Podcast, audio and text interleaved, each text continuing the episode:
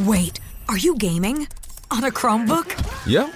It's got a high res 120Hz display, plus this killer RGB keyboard. And I can access thousands of games anytime, anywhere. Stop playing. What? Get out of here. Huh? Yeah, I want you to stop playing and get out of here so I can game on that Chromebook. Got it. Discover the ultimate cloud gaming machine, a new kind of Chromebook. NFL Sunday Ticket is now on YouTube and YouTube TV, which means that you can stay close to your team even if you don't live in their town. Like maybe you're a Raven who married a Seahawk who got a job in the land of the Falcons. With NFL Sunday Ticket, you can watch your team's out of market Sunday afternoon games no matter where you live because you shouldn't have to change teams even if you change towns. NFL Sunday Ticket, now on YouTube and YouTube TV. Go to youtube.com slash presale to get $50 off. Terms and embargoes apply. Offer ends 919. No refund. Subscription auto renews. To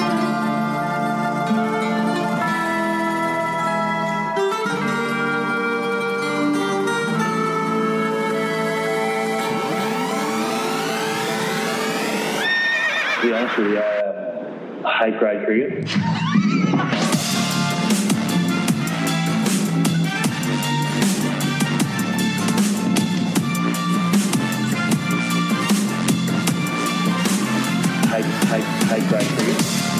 Hello, welcome to the Grade Cricketer Podcast. On today's show, we're talking Pakistani players of promise, who the big four bats are, climaxing to Babar Azam, and what makes us feel good. Ireland beat England in the third ODI after Tom Banton says the England team are the hardest sports team in the world to get into. Who gets the Boxing Day test, where the World Cups are being played, and Shane Warne's new cologne. Brendon Julian is on the show. Rob Key is on the show, and we'll finally answer the hashtag AskTGC from last week about love in North Yorkshire. This is all thanks to Budgy Smuggler, BudgySmugglerUK.com, and Pezza Manscaped, who get 20% off. 20% off of your purchase using the code TGC at checkout. My name is Ian Higgins, and I'm joined by Sam Perry. Pezzy lad, get it through the chest, some more sexual language from us early doors. How are you, Pez? Yeah, going well. Going well, thank you. Nice intro. Okay, well, um, ah, yeah, it was all right. Um, mate, the main story of the week is obviously Shane Warne's new cologne. Oh, yeah. And I was reading through my Bible, GQ. Fuck, our DMs were popping off, weren't they? Popping, man. They were popping. They were blue ticks everywhere. A couple of blue off. bombers. Uh, GQ headline, which reads this Shane Warne's new fragrance is basically tailor made for the post game circuit. That's a headline on GQ. Okay. Shane Warne's new fragrance is basically tailor made for the post game circuit. So I want to know uh, what the royalties are going to be because that's obviously just Chop King cologne. Yeah. Well, look, you know, we love the king, Hmm. don't we? I mean, there's uh, he's the white whale. He's the white whale of the show. So Mm-hmm. I'm loath because he would be a listener. I'm loath to you know criticize this too much or suggest that there's any kind of Don't criticise the king. confusion over who owns the circuit-based cologne. It's just great to see Chop King cologne Yeah. come to life. Uh, you know, this was an idea born. I, I remember where it was born. Mm-hmm. I was in England. I was emceeing a gig at North London Cricket Club that Merv Hughes Oh, was Merv Hughes is performing that at one. Yeah, as yeah, well. and the yeah, three yeah, things I remember from that Yeah. performance are um, a lady, a sophisticated UK woman accosting Merv Hughes to do more abuse sledging stories once he'd finished. Right. Uh, I also remember a player during the president's speech yelling out "Spank me, daddy!" while the president rebuked the club. um, for not training and, and giving away their wickets and stuff like Right. that, and overhearing Yes. someone say afterwards, like over a few pints, that they reeked of runs. And I thought, reeked of runs, that's funny. Oh, this is and before Chop King- okay, and this yeah, is where okay, the yeah, idea right. was born, Chop Okay. King Cologne, which is now Yeah. obviously Yeah. reached full actualization with the launch of Shane Warne's cologne at Chemist Warehouse. so I'm just happy that the whole thing has come full circle. Okay. And I'm happy for Warne. The woody and boldly intense fragrance exudes sophistication, sensuality, and warmth, and sumptuous agree- uh, ingredients that envelop the senses. That could be describing Warne's leg spin itself. Now, we should say all the proceeds from that go to supporting children with cancer. All proceeds. Right. So just adding that in there, it's Yeah. a lovely little execution from Sure. Shane. Sure. But then we'll separate that Yeah. and make connections with Chop King Cologne. Yeah, well, that's true, Pez. But also, a quote from Warren on this in this article said, "I've had some good feedback from women. They seem to like this. People will notice you wearing it, and they will comment on how wonderful you smell." So, you know, he's the the ri- king. What is it about Warman? He's the king.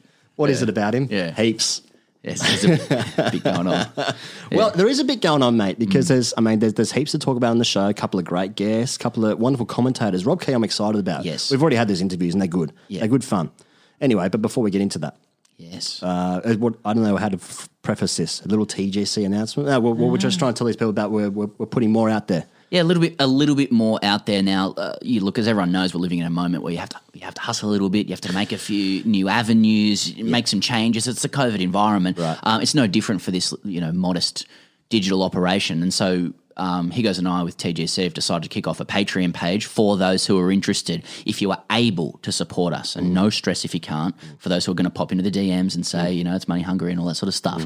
No dramas if you can't at all. Nothing changes for you. Everything with TGC remains the same. But we've been thinking about it really seriously, and we decided, you know, we didn't want our Patreon page to be a tip jar.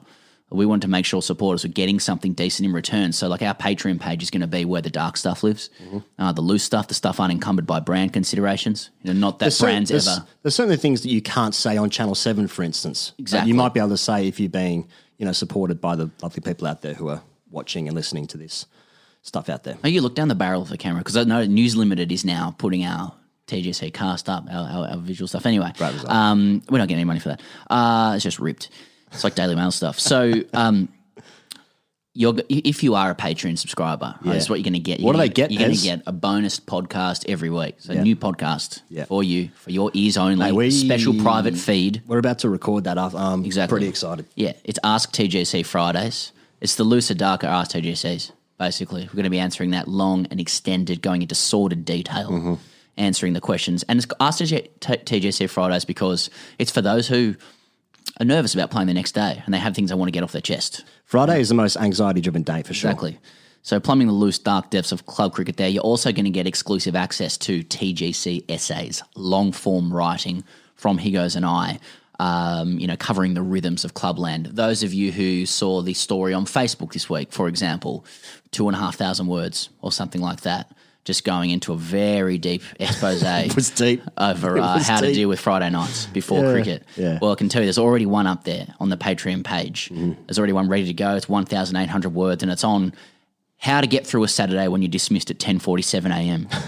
the art and the science of being a top order batsman getting through the day. What do you do? You know, how do you manage your pavilion conversations? Mm-hmm.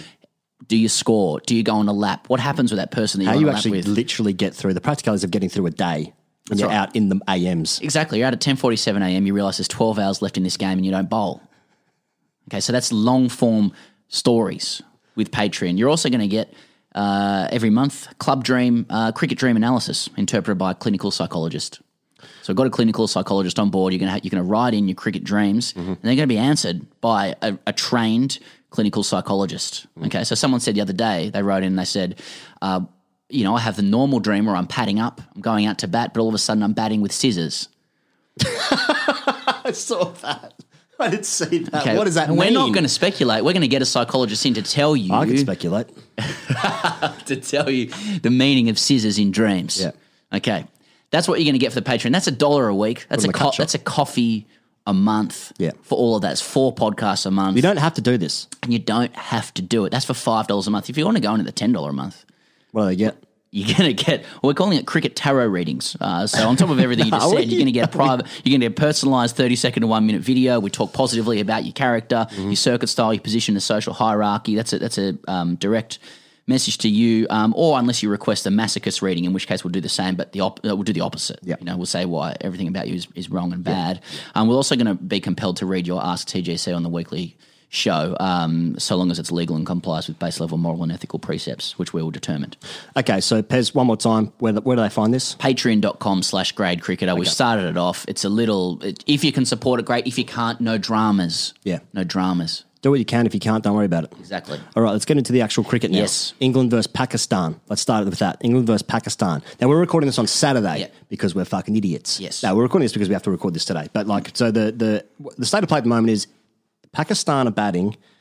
They're eight for something. The lead is eight, eight for two forty. Essentially, that's that's the lead the moment, right? They got, they got a lead at 240. So this game is going to it's going to be a cracking Great. finish. It's a good test match, swinging back and forth. Lots Yeah. of players making important contributions, Yeah. but no team getting away. This is cricket in England. Like, like bravo to cricket in England. This always happens. It's the best place, mate. It's the best, place, to play. yeah. This never happens in Australia. Yeah.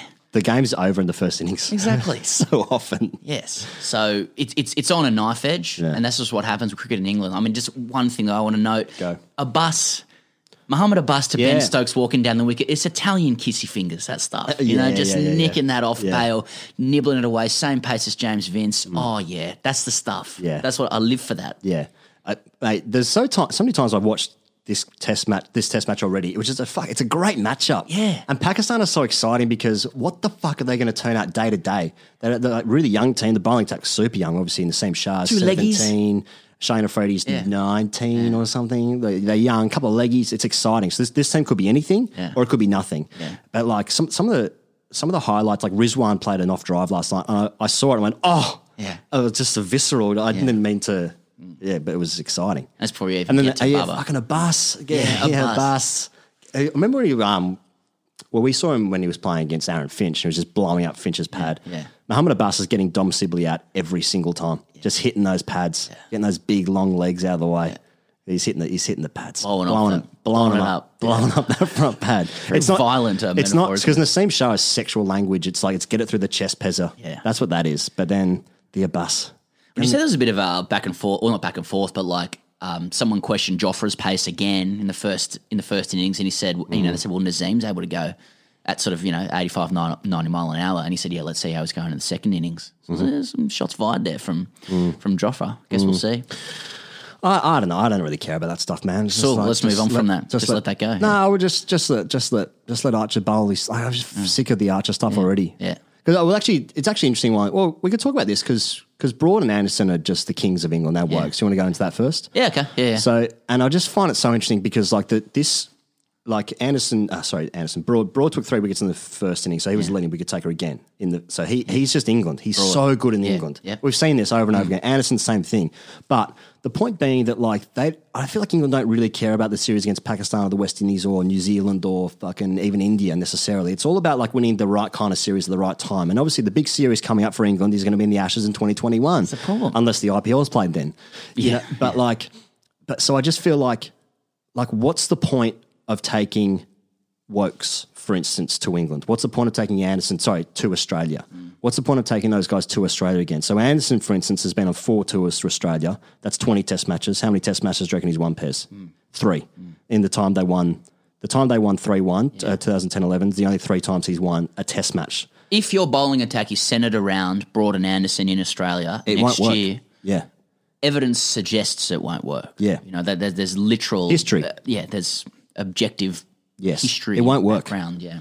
Now, the year that they won, Anderson was leading wicket taker, to be fair. I think he had like something 20, 24 wickets. Every away. Dog like, has but, his day. But like, for instance, that series, I'm sure English fans, every dog has his day. He's got fucking Series almost six, 600 test wickets. That's not me. That's a Jimmy Cricket. Yeah, sure. But I just feel like, um, uh, you know, like that series 2010 11, no one thinks like, oh, the bowlers won that. Everyone knows that Cook just fucking, Cook and Trott, we just couldn't get him out. We being you and I, we, we tried I love to stick that series. I loved a stick. Couldn't get him out. So it was just a bit like he was part of that series, sure. But when England won, they had Bresnan, Finn, Tremlett. So it's more just like height based selections, basically. Yeah, yeah. So, or chest in in Bresnan's case. Yeah. So yeah, true. But I just so you know the point being is like Archer's going to be so important for them because he's because his control and Mm. his pace and his mm. bounce in Australia. Mm. and Wood. Wood, Wood is well his pace, isn't he? Mm. His pace, so it's something. It's an. I guess- attack so weapon. what- so like what I'm saying is like Anderson, what's the point? Can they do it? Well, but then the philosophical question is like, is the Pakistan Test Series and the West Indies Test Series in England Yep. as important as away in Australia? Commercially, no. Eyeballs wise, no. But a home summer, you've got to win at gotta home. win at That's home. how actually the country stays Yeah. psychologically together. Right. So, and if you need Broad Anderson to win at home in the summer, Mm. And then that gets in the way of Wood and Archer and other guys coming through, Mm. then you kill yourself going to Australia. It's a it's a it's a pretty nasty conundrum they've got there. I mean, they dropped Stuart Broad for one game and he was literally shaking. He gave he gave Yeah. an interview saying he was he almost went into convulsions. Yeah, he had conniptions. Mm. I've had conniptions, Bez. all the time, all the time, daily. So, I, yeah, because um, Steve Finn, who was on the show last week, didn't ask him this actually, but he took six wickets during the week um, playing county cricket, and he's still in the Lions set up, the England England A set up. You know, he's he's a chance to go to Australia again. He has won there before, but I just chest. I feel like he's much more likely to actually take wickets Yeah. than Anderson.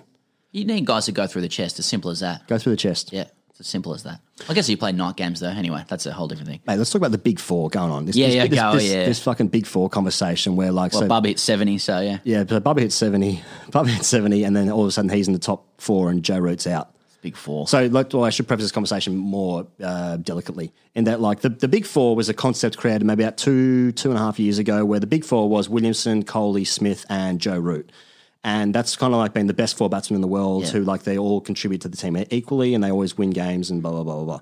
And then over time, sort of Joe Root has sort of his form just slipped a little bit, and then Babar Azam has scored some runs, and now I think, oh no, Bubba's actually in, and Joe Root, you know, where is he now? There's thoughts. Okay, well, the Big Four is a marketing concept, Yep. right? It doesn't actually exist, and I think it should be renamed the Big Boys. Uh, for starters, I think these guys are big boys, and the reason they're big boys, and I think the category should be this, is that you're a big boy when you play, you consistently play innings that win games for your side. They're decisive innings. Let's for, forget the number of runs or the arbitrary um, celebration of 100 or a 50 and all that kind of malarkey. It's literally playing innings that puts a game to bed. You, are, you, you cannot lose after it. Smith, big boy. Big boy. Kohli, big boy. Williamson, big boy. You can't say that with those dead eyes to me. A couple of years ago, Root, pretty big boy. Yeah. Let's go through some numbers. Smith, 62, average of 62 from 73 tests, 26 tons. Kohli, 53, average from 86 tests, 27 tons. Williamson, average of 51 from 80 tests, 21 tons. I'll give him that because he doesn't he, he doesn't get to play against New Zealand. Yeah. Williamson. Yeah. Root, average of 48 from 94 tests, 17 tons, hates a 50. So how's Smith meant to feel about Joe Root? I got nine more tons than you in 42 fewer innings, um, but we're in a big four together. We're big boys together.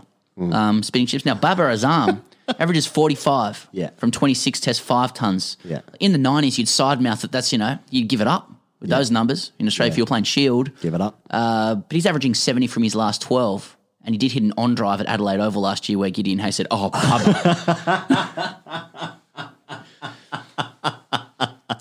the, the, the charge Yeah. against Root, Yeah. who could be a big boy, Yeah. is he hasn't won matches for England lately with the with the stick. He hasn't had a stick that's gone, the game's over. That's what a big boy's got to do. Yeah.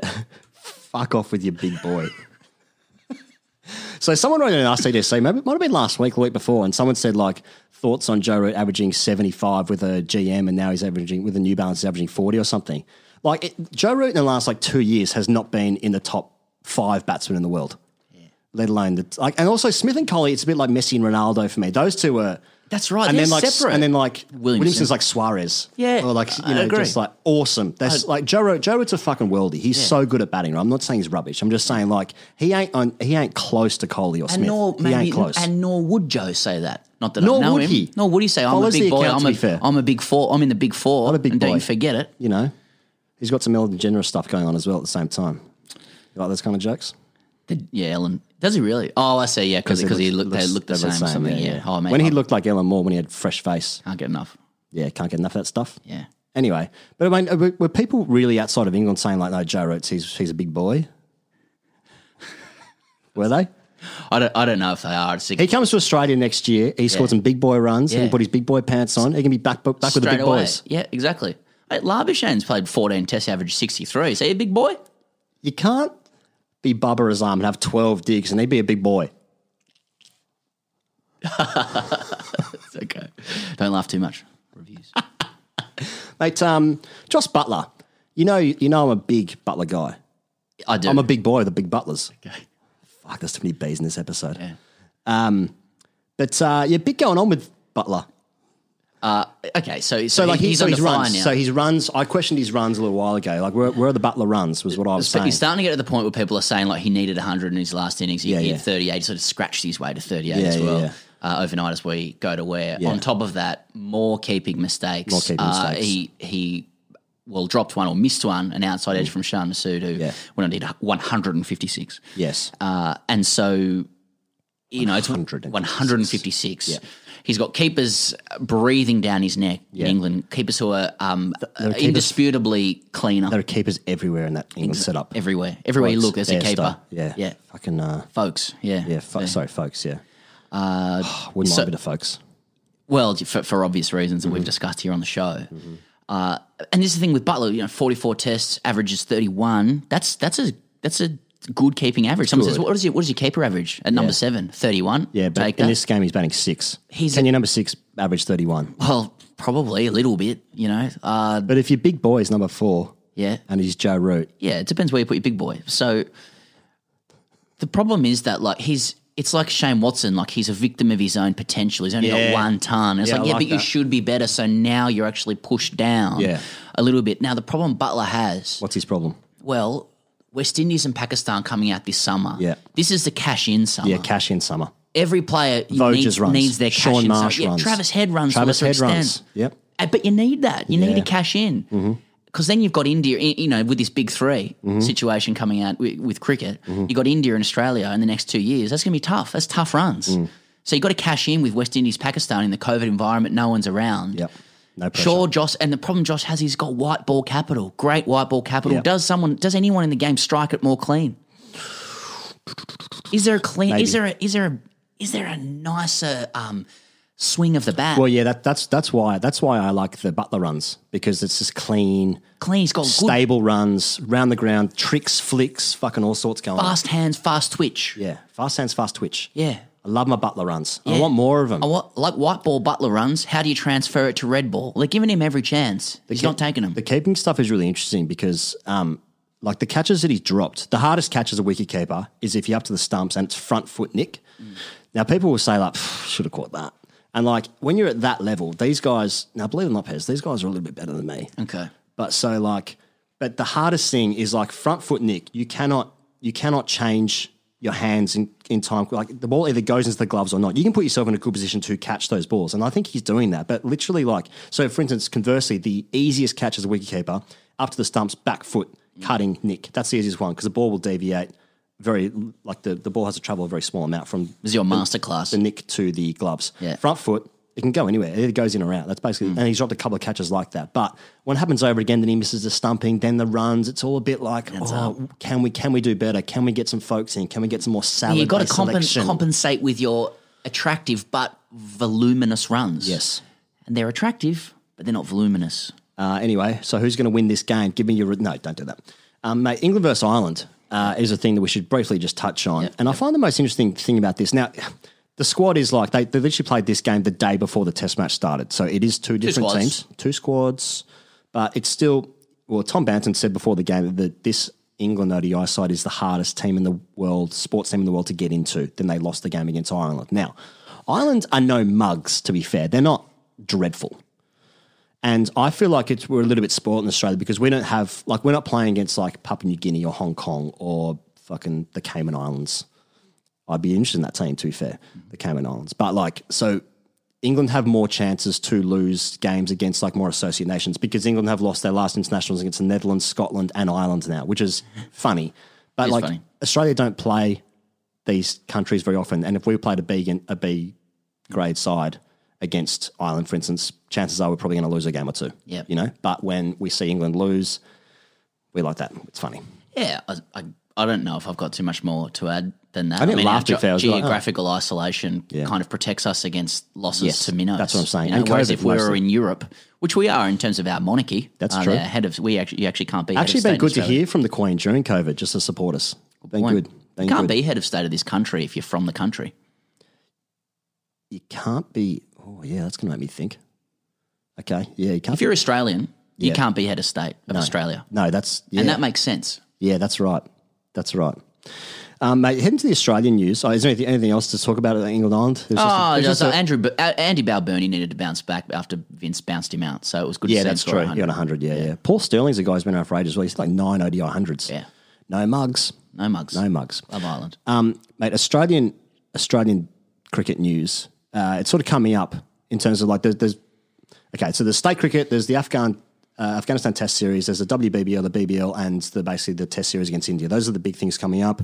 I guess you could go through the whole calendar because the Women's World Cup now, which was going to be played in February in New Zealand, has now been moved to 2022. You were saying just before we started that the World Cup, the T20 World Cup, the men's T20 World Cup that was going to be in Australia in September has now been moved to 2022, and India have decided that they're going to play that in India. Is that right? Okay, so there's no World T20 this year now in Australia. Right. That World T20 will be in India in 2021. And then Australia is going to do a World T20 in 2022. So basically, Right. next year and the year after, you're going to India or Australia and Australia for World T20 World Cups. I got a feeling that T20 World Cups are just going to be every year in probably Australia or India for a while. That's all you got to worry about. Okay. But there's also 2 million cases in India today of COVID. Yeah. Okay. Yeah. That and one in 11 are getting are, are- being reported as being tested. So Oh, okay. So fuck So all being all- tested. There's 2 million people who have COVID at the moment. All good. So all good. No problems there. No problems there. Now, the Afghanistan test series, that's supposed to be played in Perth on November 21. That's gone, surely. yeah. Okay. The main question is, I think, um, the Boxing Day test. Where, where's that being like? Where's where's that being played? Oh, I don't know. Pezzy lad. I don't know, but there's obviously a um like a, a darkly humorous conversation about whether it will be in Adelaide or Perth. Right. Darkly humorous in the sense that you know, like Melburnians own sport uh, in a lot of ways, but Yep. for correct and appropriate reasons, it's being discussed as being played elsewhere. Mm. Uh, I don't know. I mean, where would you have it? I'd I like Adelaide because Adelaide's just a fucking king ground and just looks beautiful. And I love the city of Perth, yes, but Adelaide Oval is a better place to play cricket than the football stadium at Perth Stadium, which is a really nice stadium, but it's a football stadium. yeah, I like the wicket though. Yeah, but didn't you get the didn't the Wicket get a, the worst review of the summer, and it was the most exciting one? That was I two years care. ago, a year ago, Yeah. whatever. That was when the Naseem Shah played in Australia. Yeah, and it was into the year before that, and we just bumped them, and it was fast, and it Yeah, was yeah. Australian, and That's it true. felt safe. Because like, there's the wicket there is actually from the practice wickets at the WACA. Yeah. that's a, That's it's a right. drop in. Yeah. it's a drop in WACA soil. Yeah, WACA soil, whatever that means.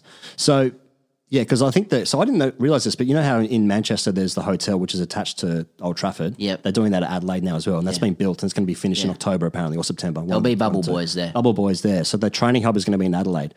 Adelaide is one of uh, for people who haven't been to Adelaide to watch a test match there. Go if you can. I mean, borders are closed, so fuck, do whatever, do whatever you like. But Mm. do, borders are closed. Do whatever you like. That's that's my message. Fucking idiot. Um, but yeah, you should go. It's amazing. And then Perth is a great place to go as well. So if all four tests are played there this year, five tests are played there this summer, good. I'm happy with that. Perth is a great time to, like for the eastern states as well to watch cricket. Day test match, but then yeah, so that's that's my summation. Thoughts? Nice. Oh, no, nothing, nothing more to add. That would be fine. Okay. Uh, Brendon Julian is on the show. Rob Key is on the show. Hashtag I say hashtag bad. Da- da- da. Hmm? I'm looking forward to transcribe that later. Hashtag I said just see a couple of belters in there, including answering that question we didn't do last week about love in North Yorkshire, Pez. I don't want to overstate that, but it's a good one. Um, but before we get into that, Manscaped is a new new sponsor come on board, and let me tell you, I'm excited about this one, Pez. I'm Yeah. excited about Manscaped. Yeah. Um, for many People, reasons. people, you know, this this podcast it may surprise many skews to men. It skews fractionally towards males. Yeah. and uh, so couple of blokes may have heard Manscaped come across other podcasts as well. Hmm. Um, we're going to show you about this product. Here goes. Yeah, so support for the Great Cricket Podcast is brought to you by Manscaped, who is the best in men's below the belt grooming. Manscaped offers precision engineered tools for your family jewels. Can you tell why I'm excited to talk about this? I, I I I think I can, but I'd like to know more. Well, it's an important. Like, it's actually, actually never really spoken about this on the show about like showering, well, because it's kind of gone out of the game a little bit with uh, like d- like divisions in showers and stuff. In, in terms of literal dividers, not like some sort of Yeah. you know, ethical division. Um, but yeah, big like pubart was a big thing. in- Yeah? yeah, like people like grooming, showing off, especially in the UK. There was like a bit of competition going around. Yep. I would have killed. I would have fucking killed for manscaping back then Really? like the actual product, inspo- as opposed to you know getting there in there with like some trimmers, Yeah. um, you know secateurs, Yeah.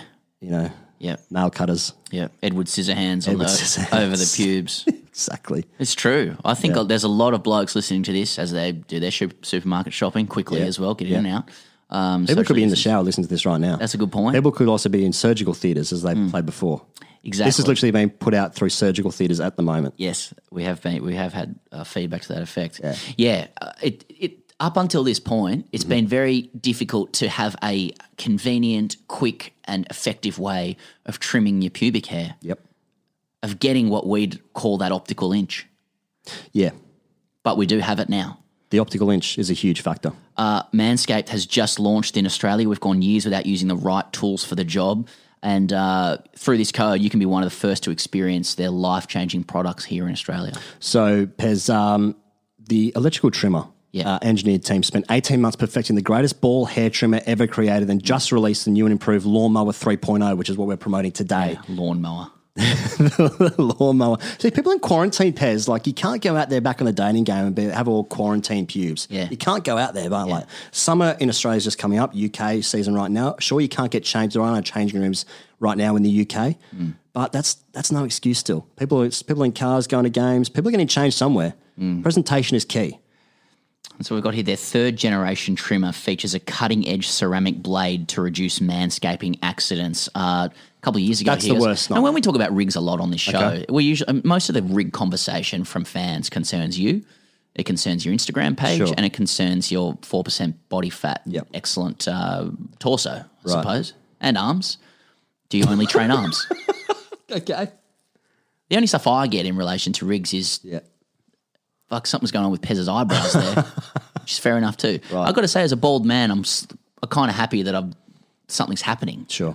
But Manscaped is going to be able to help me in this regard. Mm-hmm. I have had a manscaping accident on my head before using a razor, and I just actually clipped a fair bit of skin off it. Now that's not a very good. Oh, my not- God. Yeah, well. I'm talking about accidents. Yeah. Accidents that can be mitigated against with Manscaped 3.0 Yeah. with the lawnmower. And let's say, I love the name lawnmower Yep. directly it's, it's targeted directly at men Mm. You know as we've always said never smart always hard. Mm-hmm. lawnmower. Like imagine a physical lawnmower over your uh, over your ball hair. You can't Oh do that but yeah exactly. So the whole point of trimming the ball hair is to make it a clean presentation to as a gift to your partner in a consensual setting. Hmm. That's but if you got like nicks and cuts all over the place, all of a sudden you got it's like Scarface basically. where are you at in the ball or anything by the way? Like are you, how how low do you go Like I'm not going to number one. Yeah. That's also that that's it starts getting itchy. When you get to like if you're like sort of 16 17 18 19 20 you know you can probably get away with number one. Yeah. you know i'm 34 i don't think i'm like if i'm meeting someone and i'm pulling off a number one they're a bit like is everything okay? And i'll have to tell them no. I've been manscaping too much. I've been manscaping too much. So there is a level. So- so there is a level okay so the We water- should get through this ad, we should get yeah yeah yeah that's right Just kidding. This is- There's all sorts of stuff with this product, though, Yeah. isn't there? Yeah, water resistant technology. Yeah. Uh, there's an LED light illuminates grooming areas for a closer, more precise, more precise trimming. Right. 7,000 RPM motor with Charging qu- stand. quiet stroke technology, charging stand. That's for you to trim that junk of yours. Mm. You get 20% off and free shipping free shipping 20% off amazing with the code TGC Please at manscaped.com.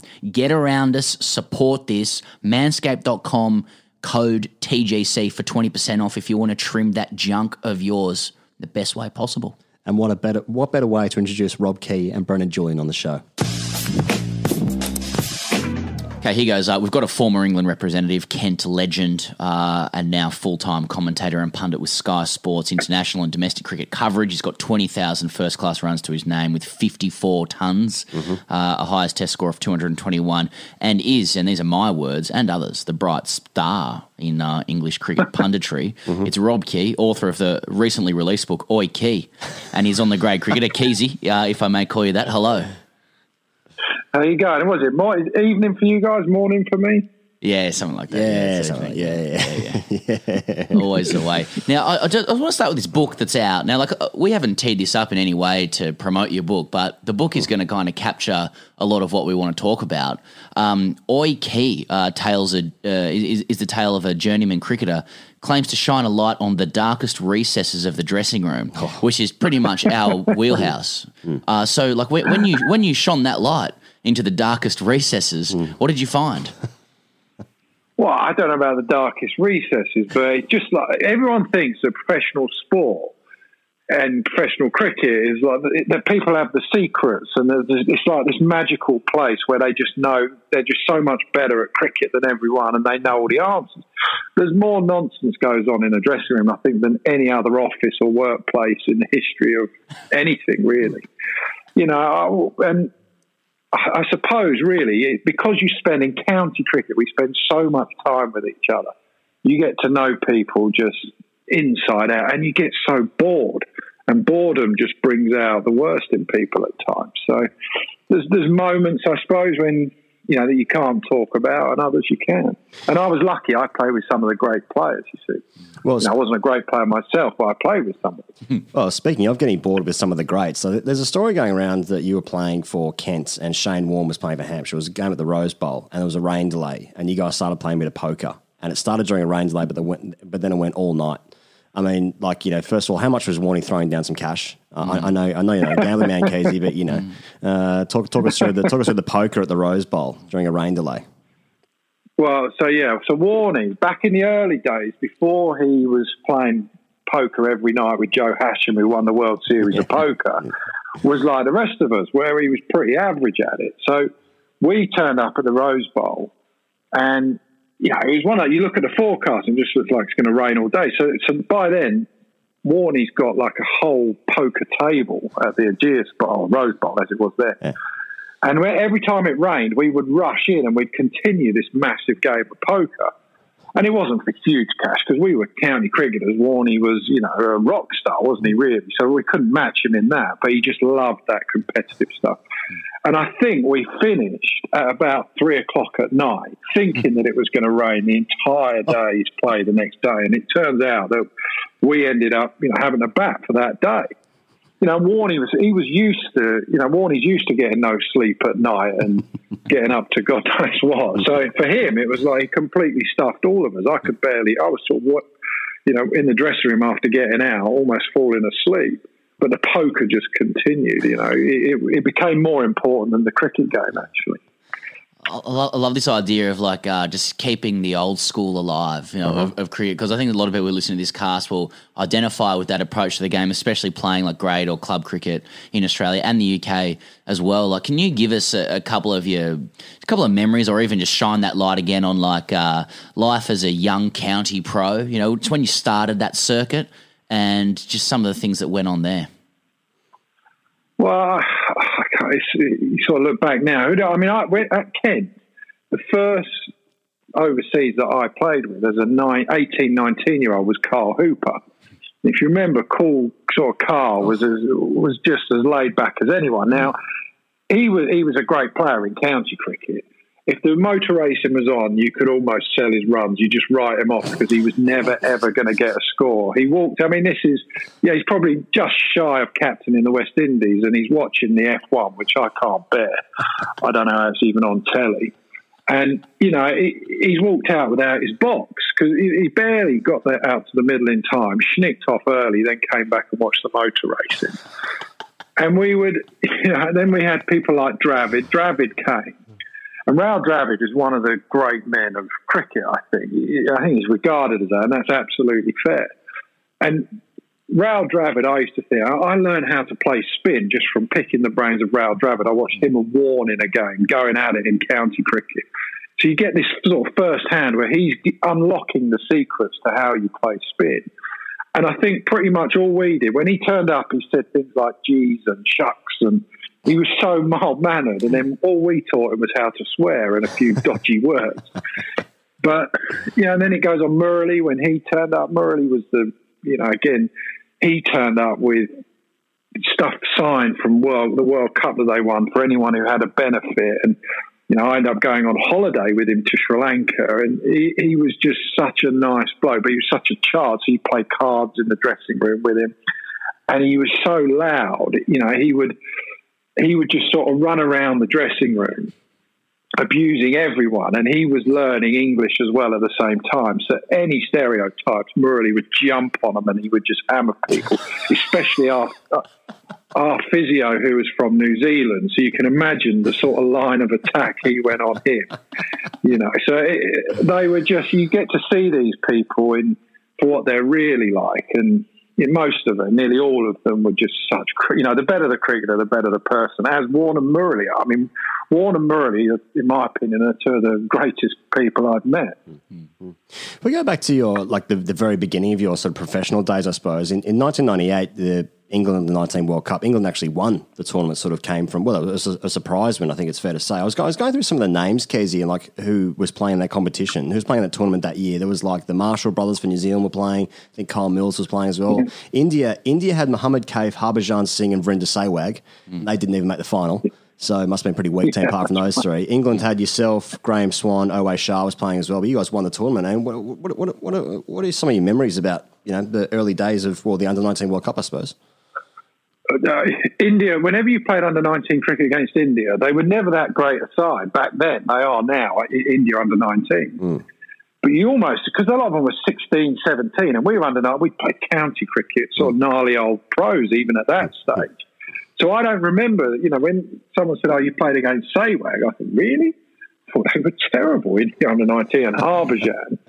um, but uh, again, you know, Swanee I'd known since I was 10. And Swanee, you know, Graeme Swann will talk more than anyone in the world, more than Murali or any of them.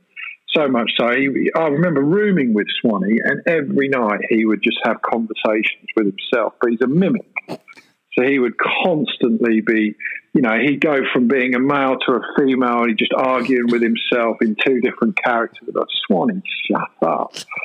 but he he was the, probably the worst thing we ever did, or one of the worst things we did on that trip we rang as a guy called Dave Fulton who played at Kent, who was, you know, he hadn't had the greatest start to his career, but he was just starting to come good a bit later on. So we rang him, and Swanee can do a brilliant David Lloyd impression. Mm-hmm. And I can't remember where England were touring or wherever it was, but we got, so Swanee rang Dave Fulton, the player, as David Lloyd, telling him that he was going to get selected for England. but Swanee's impression was so good that we almost had to ring him, Dave Fulton, an hour later just to say, by the way, oh, that was us. You haven't. In the end, I started thinking that's when he'd gone a little bit too far. no, no, that's fine. It's funny though, speaking of going too far, like uh, I'm sure many would sort of yearn for the old school day as well. You know, it's a cliche to say, you know, when men were men, oh, yeah, you know, and go. stuff like that. But I will, when men were men. Oh, yeah. Uh, and you could sort of say what you want on field a little bit, fewer stump marks and whatnot. Today, you've got a more sanitized approach to the game. I don't know if the players like it, but you've, you know, all of a sudden, you know, you've got you know, the, the best Australia's captain can do is uh, talk about Rishabh Pant babysitting. You know what I mean? He just sort of feels like something's lost. I mean, is that is that something you can speak to? Yeah, I, I mean, now by the end of my career at Kent, side, I'd have been what 36, and this generation was coming through. The Sam Billings, Bell-Drummond, Joe Denly was a good mate mm. of mine, probably a little bit older. Um, and I remember as a captain, you, you, have to try and find a way to relate to people. And it's hard. If you're 36 and guys are 19, it, it, I found it quite hard. So the only thing I could do was learn how to play FIFA on Xbox because a lot of them just live by that. When I came, when I got in that Kent side, first of all, the difference was we played in the first. My first one day competition was the Benson and Hedges, it was known as. If you remember that, it was like a 50 over comp. Mm. But it was sponsored by Benson and Hedges, the mm. cigarette brand. And I reckon there must have been 400 fags put in the room every every game. And let me tell you, it was a scrum to see who could get them. You know, and I was 19, and at that stage, I, my mates used to smoke. So you know, 400 Benson Hedges. I'm thinking, you know, I'm on probably, oh, yeah, I'm on six grand for the whole year. So I'm thinking, you know, I could do with them, but you, you, you would not get near them because nearly every player smoked. Now it's the opposite. You know, you can't imagine you know, if Benson and Hedges got thrown into the dressing room, you'd think probably no one would know what they are. Mind you, that's not quite true. There's yeah. maybe a few of them. Mm. Except for Warney. Warney finds himself all of a sudden just finding himself right in that camp uh, obviously, obviously, we just had um, we just had the uh, England West Indies series, Casey. In, in 2004, you were playing in the corresponding uh, series, England, mm. West Indies, 2004, just before that 05 Ashes, packed Lord's house. Rob Key comes to the wicket, scores 221, goes past 100. Richie Benaud's commentating. The Queen's there. You met the Queen at tea. And I'm just thinking, like, like, how much in every single capacity and every facet of life was 2004 just a better year? Yeah, but then now than 2020. Yeah, I yeah, mean, there's nearly yeah. every year in the history in the history of years. this is the worst year that's ever been, isn't it? Just, yeah. you know, a New Year when everyone's saying, oh, I can't wait for 2020. Well, yeah, yeah, let's go back and do that again, shall we? but no, it was good. I remember it was a bizarre time because in cricket, you don't often have those moments where I spent most of my life wondering where my next run was coming from. But in 2004, you know, I thought, here we go. You know, I'm going all right. And you know, it's just one of those sort of perfect storms. England were a good side. Michael Vaughan was an excellent captain. Mm. You know, he was that sort of captain. Most the same with coaches and captains at that level. It's very hit and miss. Mm. And Michael Vaughan was was outstanding.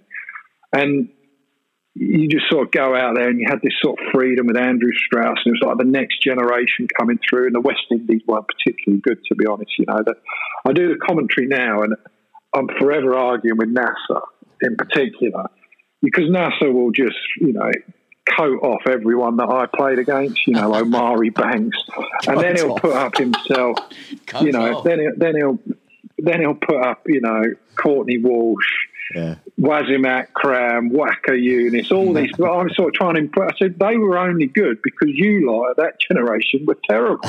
you know, the England team then didn't win anything. You won one game, one series in the dark against Pakistan when no one could even see the ball. Yeah, apart from that, you know, we got to number one in the world. My generation, you guys, you mm. know, Australia used to beat you every time. You're, in, you know. But anyway. Ju- ju- Just, just on Australia, Keezy, just I'm, I'm just mining for more stories here. But you're at Kent. Uh, you had the chance to play with both Andrew Symonds and Steve Waugh. Was it at the same time? I mean, what, what's what does an Andrew Symonds, Rob Key, and late years Steve Waugh dynamic look like? Yeah, so my so Simo became one of my best mates back then. Yeah, I used to room with him, and he would play. He turned up at Kent in this. You call them Kubras? The- Yeah, the Akubra. cowboy Boys, yeah, yeah, yeah. And he loved that. Is it J.M. Williams? The, the big yeah, sort of gun R.M. Williams or whatever. So I've had a room with him, and, it, and sort of we have a few drinks, and at ten o'clock at night, as we go to sleep, or eleven o'clock, he puts on this John Williamson. and I'm, I'm sitting there. I'm 22. You know, I'm into, you know, like probably I don't know dance music, whatever you want to see. You know, might have been the rave scene or whatever. And I've got this bloke who's singing about like rip rip wood chips and you know billabongs and waltzing Matilda and stuff. I'm like, mate, Uh, what is this? right. He said, oh, mate.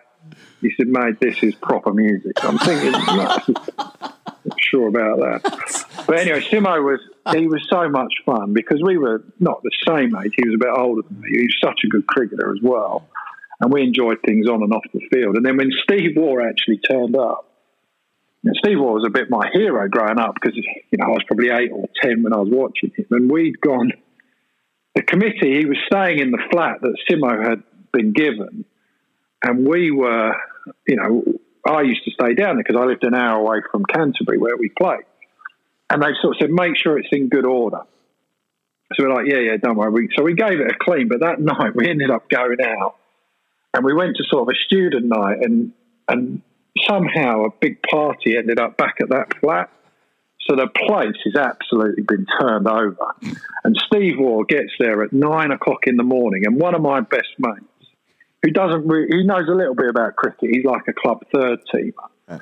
He comes out with all the, he doesn't know that they're, they're there or, or Steve Waugh's coming, but he's got a stinking hangover, and he walks out, and he's just in his pants, and he sort of looks at me, and I'm sort of quite embarrassed with Steve Waugh, and he says, Keezy, do you know where my um, do you know where my socks are?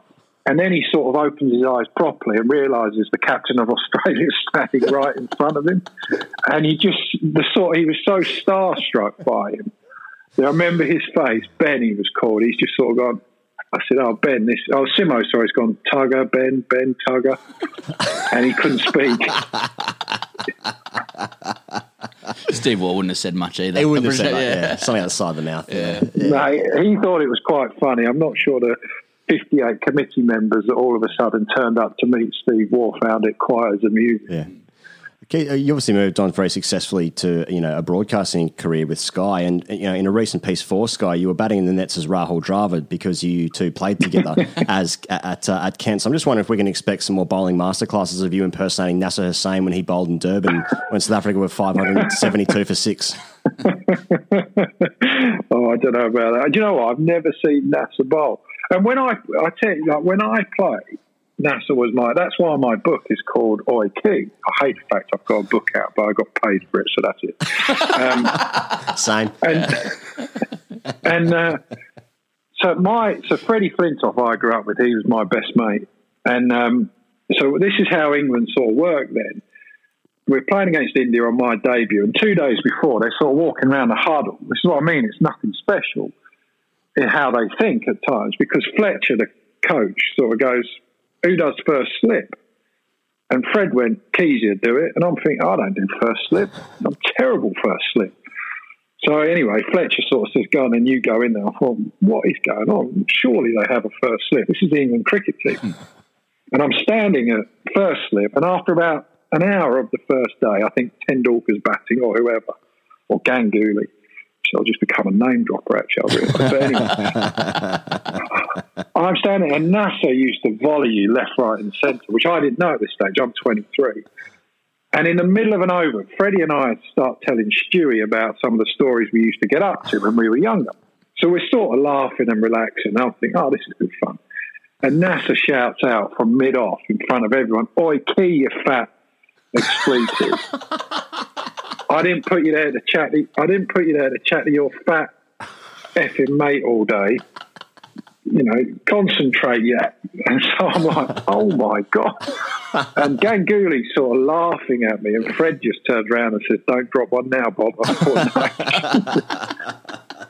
Speaking of, that, but now you know, now now he's my favourite person in the world. So I absolutely Yeah. love him. He's such a good bloke. Yeah. Well, you, no doubt a lot of that would have been built in the Sky Com box, and uh, you know, like a lot, it's, it's probably a pretty unforgiving place. A lot of um, a lot of people who've captained England, risen to the top of the game, and I think you've described yourself as uh, at one point being at the bottom of the pundit ladder. Um, you're not there anymore. How, how do you get to the top of the pundit ladder? And like, do you think the rule? You have any advice for um, people in Australia who want to get to the top of the pundit ladder? Because it just seems as though you need to just talk about pizza toppings. Uh, Benson and Hedges. It, it- it's um, I don't, I don't know. I mean, it's lucky if you're been an absolute gun player for a start like Warney and these people, which I obviously was. I honestly don't know. You just, I just, you just, I feel like a bit of a fraud, really. I'm just blagging. I just, I see myself as one of the great blaggers. So when someone asks you a question, I can, I can sort of look like I know what I'm talking about. Yeah, and that's the key, really. I think you just it doesn't matter what you say, just try and say it with some conviction, and one person might believe you. Is generally my way of thinking about it, and try and imagine that you. I always try and imagine I'm just with my mates in the pub, probably a bit like your podcast, where you're just trying to have a conversation and try and do it the same way. Mm-hmm.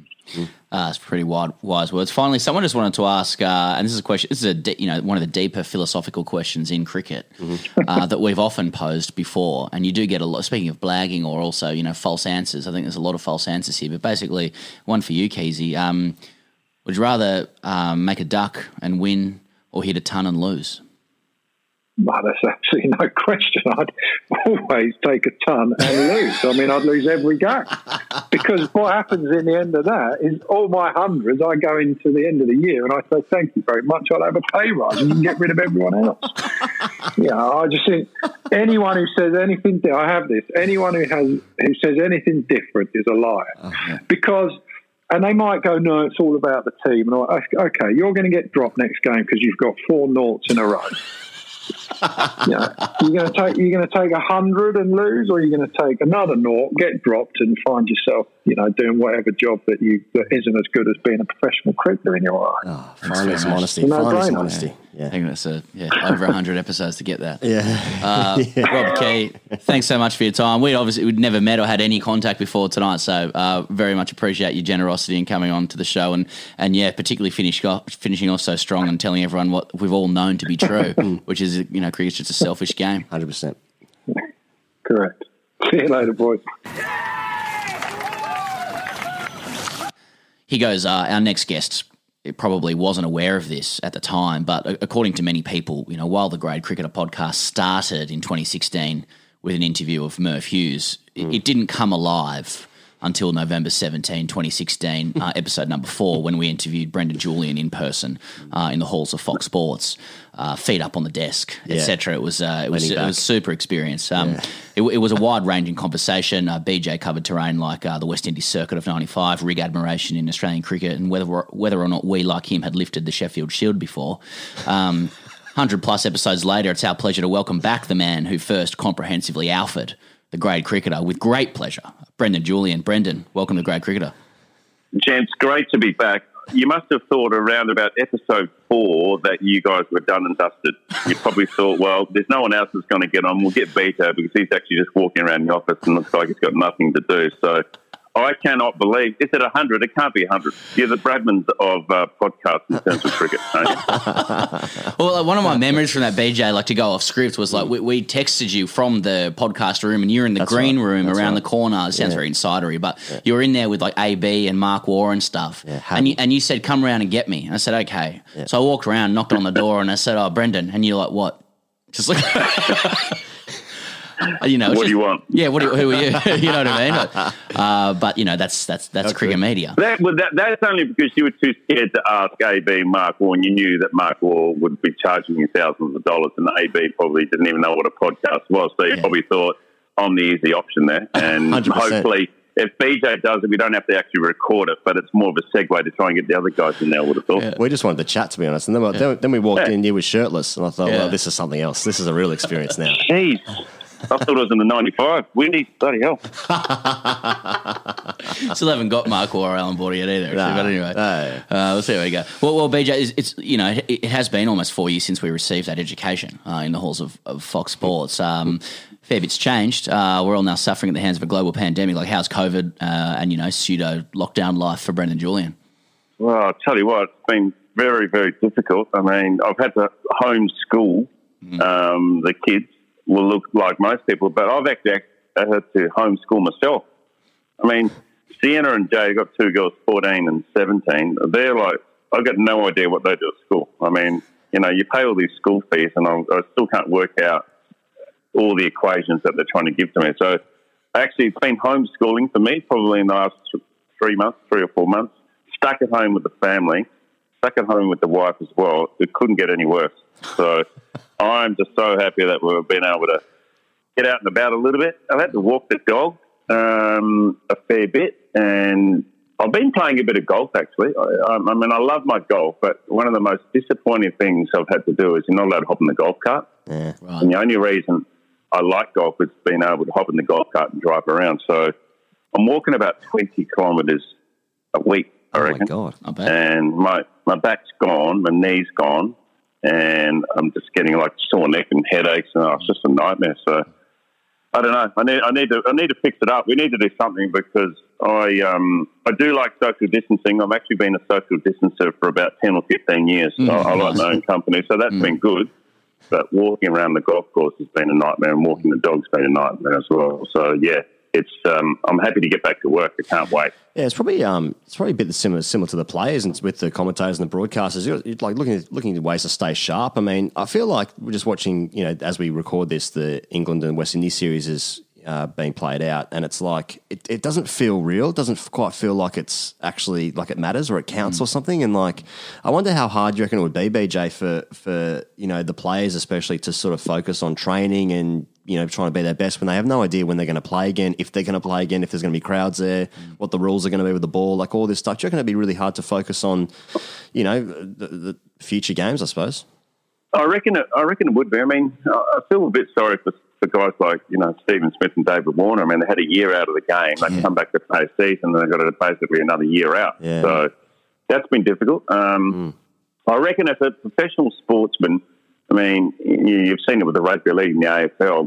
You know, they're getting back to it, so that's quite good. But you know, as a professional sport, you like to get out and play. Mm-hmm. And suddenly, when you're locked down and you're sitting around for four or five months not doing anything, and probably even further not knowing when you're going to work next, I mean, that's I, I think that's a bit daunting because you know you're so used to being on the road, you're so used to having so much stuff on, and yes, cricketers and sportsmen will always turn around and go, "Oh, well, you know, I like to break here I like to have to get away," but you can't get away, you can't break, you can't do anything, hmm. and then all of a sudden you're locked in for four or five months, you won't be used to it. So Exactly, yeah. it's like going to boarding school. So I, I, I think it'll be, I think it'll be really tough. I mean, I watched those that the West Indies and the England Test match, and I actually couldn't get into it. I mean, I watched it for a little bit. I, I actually like the 86, 87 West Indies Australia, the MCG, those old hmm. games that will be coming up on Fox. Hmm.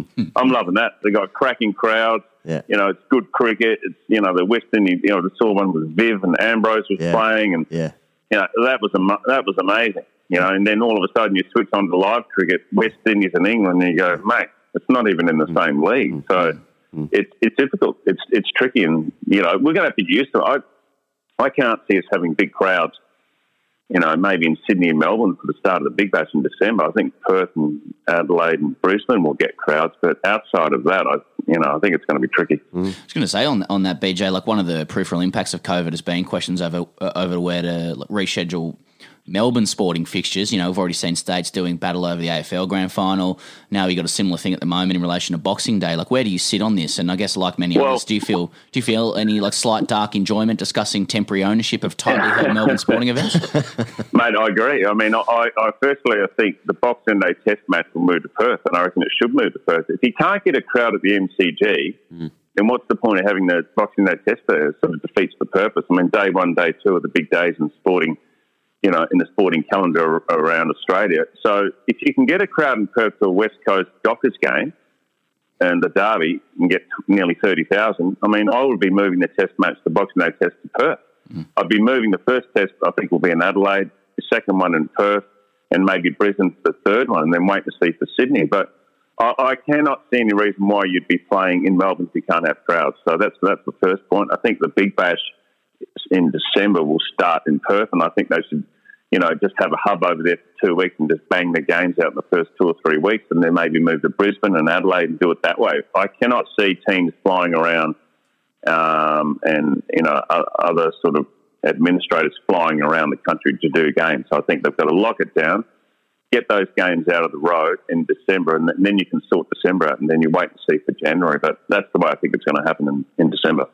What are we going to do with the ball, BJ? Because I mean, we've seen obviously the, the new laws with the COVID rules that you can't put saliva on the ball, and you know, if you're using the Dukes and you know you're playing in Manchester, it probably won't matter that much. It's still moving around a little mm. bit. But I mean, when you're using the Kookaburra and you're playing on the MCG or you're playing in Adelaide or whatever, and like the thing doesn't move off the straight anyway. I mean, I don't know how you're going to, you know, make the ball Oh, move at all. I back mean, sweat? yeah, back sweat, yeah, hmm. bottle tops. Yeah, back sweat. I, I, mate, I'm, I'm all for scratching now. I, Yeah. I think you should Yeah. be able to work on the ball. I mean, I, I was never a big one to go against um, not ball tampering, but working on the ball to make hmm. it go reverse. I think you should be able to do that. I hmm. mean, no, you can't do bottle caps and you can't do sandpaper, of course, but. I don't see why you cannot work on the board to get it go to get it to reverse. I mean, if you can't use saliva, then why can't you? You know, I think you should be able to scratch it with your fingernails and be able to do things to make it go the other way. Then, um, see, I, I'm, I'm a big fan of it. It gets the game moving forward. It gives something back to the bowlers because, as we've seen, the swing bowlers are going out of the game unless you unless you're in England. I mean, Stuart Broad um, and also Jimmy Anderson uh, doing, you know, they're, they're great swing bowlers. But, you know, all of a sudden, um, if you can't work on the ball to get it shined conventionally, I cannot understand why you can't, can't work it the other way to try and get it to go reverse. Yeah, no foreign objects, I hmm. get that. But I, I think it should be. I mean, you go to the MCG, it doesn't really swing at the MCG at all. Yeah. Adelaide swings maybe at night time. Yeah. The new ball swings for five overs and that's it. And then it's just gun barrel. So, you know, I, I- I think it's going to be difficult and you're going to see boring games. If, if bowlers can't take wickets and knock teams over, they're boring games to watch. Hmm. Now, either one, they, they do something with the ball like that, as I've said, or they they make the, the pitches more juicy, you know, put a bit more in, a bit more pace and bounce in them. Therefore, you know, it, it looks like a more of an even contest. I wonder if that will actually legitimately affect like Mitchell Starc's selection because I'm thinking the Australian bowlers and it's like Cummins, Hazlewood, you know, uh, um, um, Pattinson. You know, th- these guys Yep. are more into the deck bowlers, right? Excuse me. Yep. Whereas like. You know, Stark might be used with the pink ball. It must be an absolute nightmare to face at bloody nine thirty at night on a you know on a Wednesday night. I imagine, but like, you know, he's really Australia's only swing bowler, and, and really maybe I mean Ryan Harris swung it a little bit, I suppose, with the new ball, but Australia doesn't have a swing bowler in Australia for ages, and like mm. we're just picking guys with on fast decks, just getting into the wicket, just bouncing blokes out, really. And like Starc is sort of the attacking swing option, but if it's not, if it's a kookaburra and it's not swinging, then what's mm. his role in the team? You know, Well, yeah, look, it's a good point. I mean, the, the thing with Starkey is that his strike rate is not as good last year as it was in the years gone by when the ball was reversing. There's no doubt about that. When the ball was reversing, Yep. he was cleaning up the tail. I mean, he was basically coming in and mopping it up at the end, taking fifer. Yep. So his strike rates are different because the ball's not reversing. And we saw that last year. When the ball wasn't reversing, um, he wasn't as effective.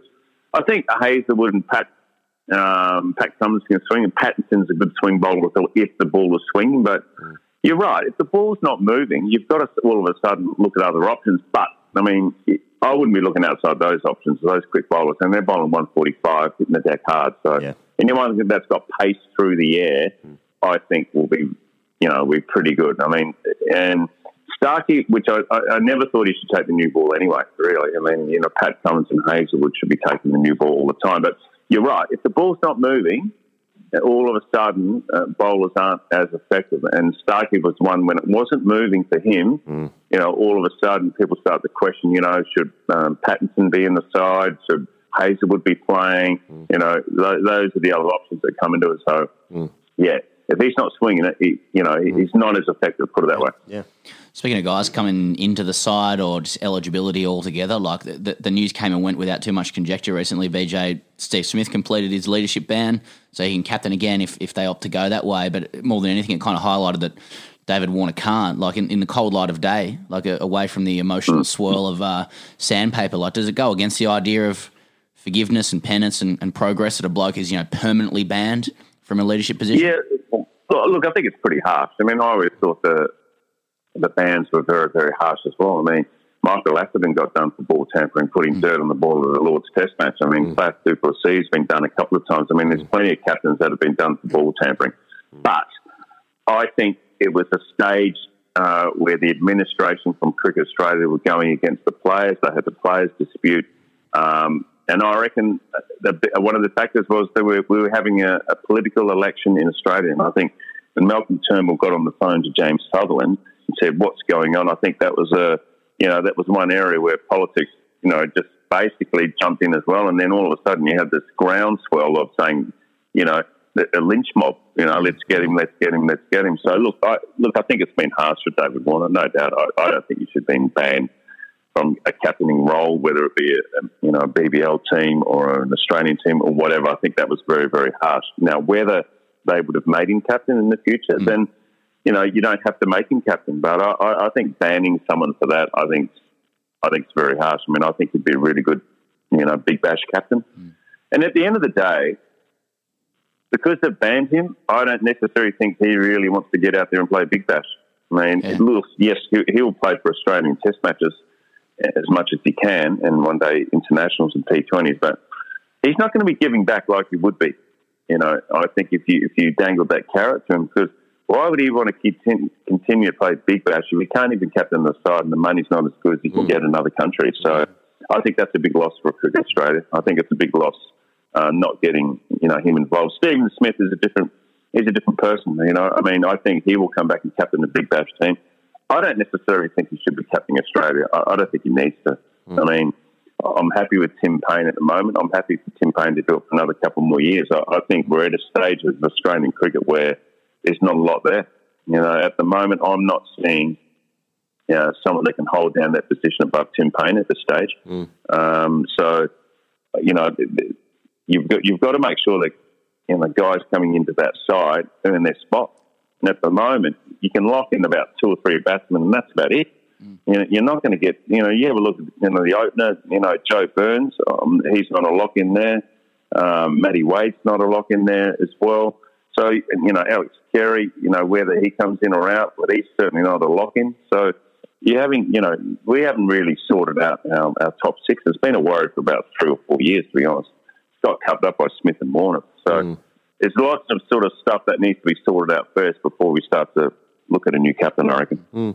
We're talking about, uh, you know, speaking of, you know, sort of play indiscretions, we saw just recently Jofra Archer, you know, breaking biosecurity measures just to pop off and go and see a friend. Uh, Seen a somewhere. friend. Yeah, and I wonder if Brendon Julian ever did that on a West Indian tour in 1995. Certainly, um, I, I, I don't think I like to travel that far. You know, I'm quite lazy. Yeah. I mean, I'm quite happy for someone to come and see me.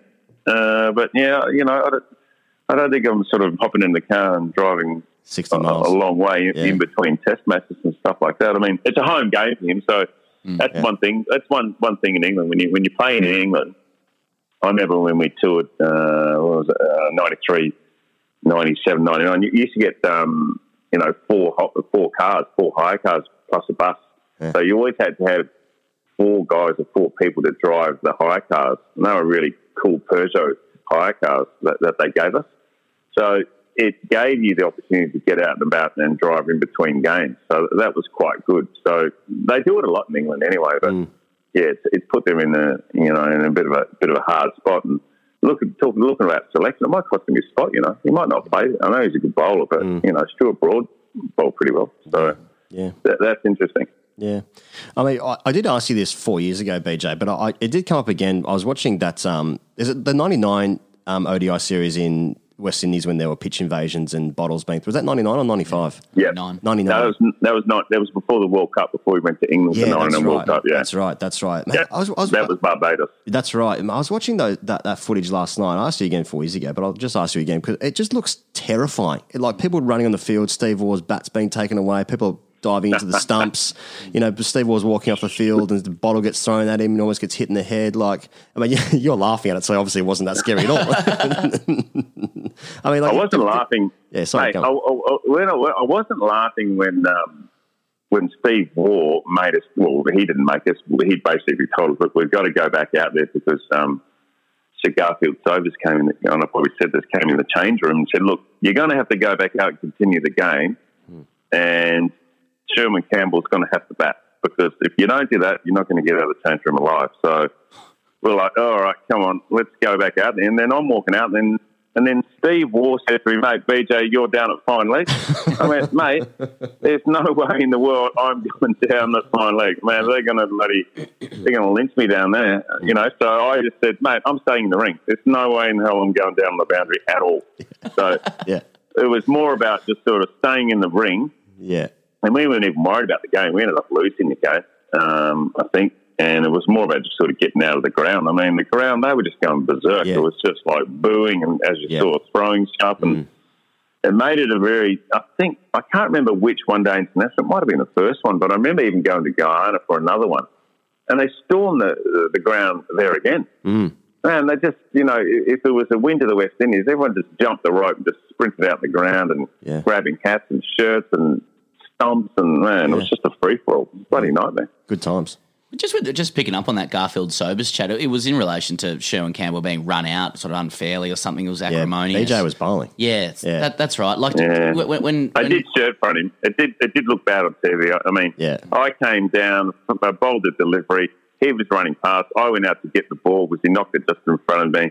I stopped. He hit me, and then Bevo came in and took a stump uh, and ran out. Claim. Sherwin Campbell, and he was and Campbell was lying on the ground. But I must admit, I didn't think much of it. I mean, I I wasn't getting out of the road. Put it that way. I Mm. sort of. And they had a bit of a wingspan there as well. My left arm sort of caught him on the wingspan. shoulder. So great wings. It's a great rig. yeah, well, you know, I mean, gee, he went down, they far out. Man, he milked that. He would have got a free Yeah. kick anyway. He went So that- soft leg. was- Yeah, yeah. I'm just thinking when, like, when you know, Sir Garfield Sobers is in the Australian dressing room. This is the '99 Australian dressing room Mm. as well. Like, and he says, "Listen, you're going to have to let Campbell bat again." Like, does anyone argue back to him in that situation? Mm. So, well, no, Gary. You know, no, Gary. No, I- I reckon. I reckon Warney might have. Might, I reckon Warney's like, mate, I'm not going back up there. What? Don't worry about it. Let's just go. Come on, let's go to the hotel. They've got something organised. Let's get in the bar. And then, and I think it, Sobers might have said, mate, I don't actually think you're going to get out of the ground. But no, no one argued with him. That was his, Right. mate. That was his town. That was Barbados. It was like he was the king. So Yeah, even even more the king than Warney. Because people were chanting, "We want Campbell, we want Campbell." Like you, you have to look at the footage if you listen to this; it's insane. And that, yeah, as I said, bottles being thrown, and then the Australian team starts walking off. Some of the guys are running into the dressing room, and Steve Waugh is like walking off in his little his little hustle off Little the field, waddle, a little yeah. waddle off the field, and, Yeah. and then someone throws a bottle, nearly hits him, really Yeah. close to him in the head. He just double double teapots, and just Well, stares, yeah, stares down the crowd. It's like Steve, But the thing with it, the thing with it, right, is that bottle came from the members. I mean, where where the Yeah. change room was was the members, and it'd be like walking into the ladies' stand at the SCG or the members' stand at the MCG.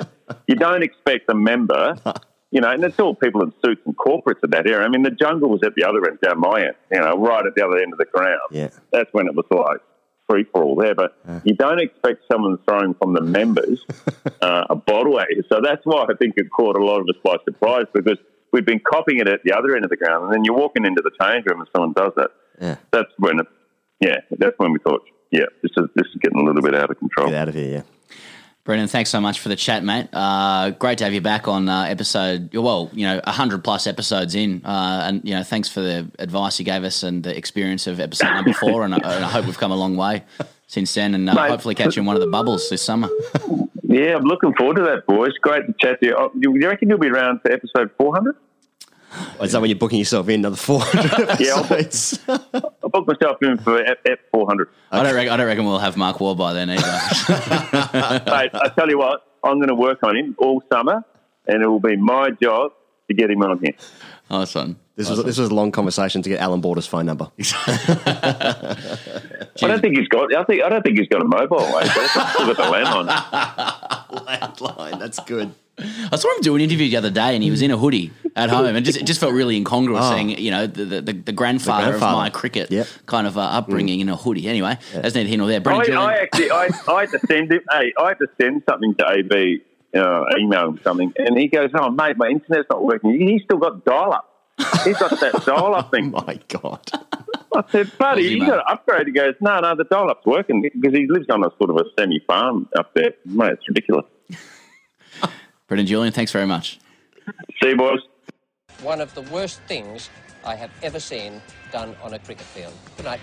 Pezza, Budgy Smuggler, they've come through again with the goods. They're always supporting us in some capacity, if not in the trouser uh, trunkwear department, mm. with the facial department as well. Mm. Bottom half of the face mm. stuff. Yeah, they've, they've got stuff for every part of your body these days. How's your mask Everywhere you game, by the way? Pretty good. Uh, though I did, I must confess, Yeah. this morning I forgot to bring my mask with my um, my work permit to come to this studio. Yeah. Uh, and so I did for the one minute walk to your uh, to to this studio. I did um, put a, a yellow fluorescent vest over my face. I was a bit concerned when you turn up. I thought it might be might have been like Galatasaray away. Nice, turn yeah, up with a yeah. flare. Yeah, well, that could be the first thing that you get as a custom design Nice with segue. Budgy Smuggler masks. Nice. I'm just trying to think about people who are a bit on the nose this week. If you're trying to think of designs for your Budgy Smuggler Got to cover your masks- nose as well. Yeah, that's right. And people who are on the nose to cover your nose. Yep. If you want a custom design, I'm thinking people who are on the nose this week. Ellen, Yep. you get Ellen DeGeneres on that face. Yep. Uh, on that on that mask. Yeah. Sam Newman's always in the news. Uh, yeah, TikTok's in the news. TikTok, Uh, yeah. TikTok. What's up with TikTok? Yeah, the CCP. Yep. Donald Trump. Yeah. If you want, if you want, if you want to turn heads, these are the fucking people that you go to. Mm. Yeah. I'm just trying. I'm just trying to spitball a few ideas here. You might have completely different ideas. You might have your season goals or your my cricket page. Season goals would be really funny to go to training because Yeah. people are going to have to train in face masks. They have to Yeah. turn them in face Good sure, at point. the moment, especially in Victoria. What is it? 800 runs, 35 wickets. Something completely unrealistic. You've never achieved that in Never any achieved year. it. Never ever. touched it. How are you going to do it this year? Yeah, yeah. I'm not going to change anything about the way I Don't know. prepare for cricket. Just write I'm it going to be a year older. I'm going to drink more. Yep. And I'm going to have exactly the same goals, if not higher, because it sounds good and feels good to say. Because you never get anything wrong in preseason. Do you ever think like when you're scoring the runs like the year before, you're just like, oh, I was unlucky there, but I was unlucky 15 times through a year, and just Mm. yeah. like, oh, I can. There's something in me I can do this, and that you know what? That's probably true. That's probably true with Mm. heaps of cricket. You're playing like you're playing like higher grades grade cricket. You're a good player. Mm. Like you are you are good at the sport. And there's for heaps of people, they're like, if I just put more energy into this, I probably could be really good. Yeah. But then like. So then that's that's the bit that fucks you a little bit, I think, in grade cricket, where it's just in your brain. And so, but if you write it down, you put it on a face mask, for instance, budgy smuggler, you What would your goals be? my goals this Yeah, year? yeah. I played a season in the UK, and Here we go. And uh, the first, I went there three years, and um, a club in Surrey. And the first year, I scored about say, almost eight hundred runs, I think. Uh, 765 runs, yeah. Yes, yeah, yeah, yeah. 42. And then at the last, at the end of season piss up, someone said to me, "You can come back next year and you can score a thousand runs." And I didn't do that, but I come back or score a I came runs? back. Oh, I came back. Well, let me tell you, I took that money. Yeah. I took those flights Yeah. and accommodation. Let me tell you, and I cashed in. Pound a run? Um, Dollar a run? No, I can't remember what the deal was, but it wasn't that. But um, but yeah, it was just it was just someone had said a number that I liked, and I was Mm. just like, okay, I'll do that. What I didn't try any harder. I probably tried a little bit less, if anything. I was due to go to the UK in 2005. Sorry, I thought we were re- going to do the budgy smuggler thing then. I was due- I was due to go in 05, Sorry, go playing, on. playing some good cricket. Yeah. And then I met my I met a girlfriend and Ah, she right. became a wife. We have a child. Yeah, okay. Second one imminent. Yeah, so you still think about that? Yeah. Yeah. What could have been? You could have, you could have scored a thousand runs. Mm. You could have made a thousand pounds through runs. It reminds me of the poem Two Roads Diverged in a Wood, and I took the one less travelled by, and that's made all the difference. And that would be on my smuggler mask, budgysmuggleruk.com. Pezzy lad, hashtag ask TGC. Here we go. Uh, ben Moss wrote in last week and we didn't get time to do it. Um, Matthew Hayden was telling us too many stories about Stradbroke Island. Uh, but he writes in Yep. Ask TGC. Here's a story about my comeback to cricket after a long injury layoff. A bit of backstory. I came over to England last year to play cricket like every young Australian cricketer dreams of, maybe. And upon a recommendation from a mate, ended up at a club in North Yorkshire. The- Romantic. The, club I ended up at was a proper village club in a proper village league. Thanks, mate. And having played a decent standard back home, it came as a bit of a shock to me. The 11th player is often found on the morning of game day and is usually somebody's sister, or even once the 83 year old club president. Anyway, I enjoyed my time making the most runs in the league and also taking 35 wickets at 12 with my very, very part time left arm spin. So far, so good. So far, so good. Though most shocking to me was the fact that I ended up falling in love with the captain's sister. So I have a newfound. Uh, so I've now found myself back at the club this year, having just managed to get back into the country before the world completely shut down. My Australian season was cut short with a back injury. I only managed about five games for the year, so I wasn't planning to play at all in this village league this year. So, just to, so to clarify there, he Yeah. goes. So he's done really well at a village league. That's right. 35 wickets at 12, Big most fish. runs, falls in love with the captain's sister, goes back to Australia to play his season, Yeah. plays five games. That's right. But he returns to the UK for love Yeah. with no intention of playing No cricket. intention. Okay. No intention. The story goes on. To my horror, but unsurprisingly, the club was struggling to find an 11th player for this week's game. So I said I would have a limited run around. So I stood in the field for 45 overs to watch our team drop nine catches and get hit for about 100 off the last 10 overs of the innings, all while not being able to move too well as my back is still bad at the age of 23. Uh-huh. Oh, brother. My turn to my turn to bat came and I was excited about having a hit. I walked out and first ball I pulled to fine leg for a single, then looked down at my overpriced bat to see a big crack had developed across the splice. I decided to change my bat at the end of the over and the kid at the other end should face it out. He didn't, and I had to face one ball, which cannoned into my thigh pad and was caught by the keeper. They all appealed madly, and the 75 year old umpire with no teeth stood still for 15 seconds before slowly putting his finger up. To make things even better, when I got off, I was told by the scorers that it was in fact the seventh ball of the over. So my return lasted two balls, one of which broke my bat and the other caught behind off the thigh pad on the seventh ball of the over. My question is do I go around again next week as I said I would? Or do I give in to the fact that my dodgy back isn't going to allow me to play the uh, play past the age of thirty anyway? So I may as well just give up now. Sorry the question so long, but yeah, that's it. But yeah, that's it. yeah, I like it. Uh, Thoughts, Pez?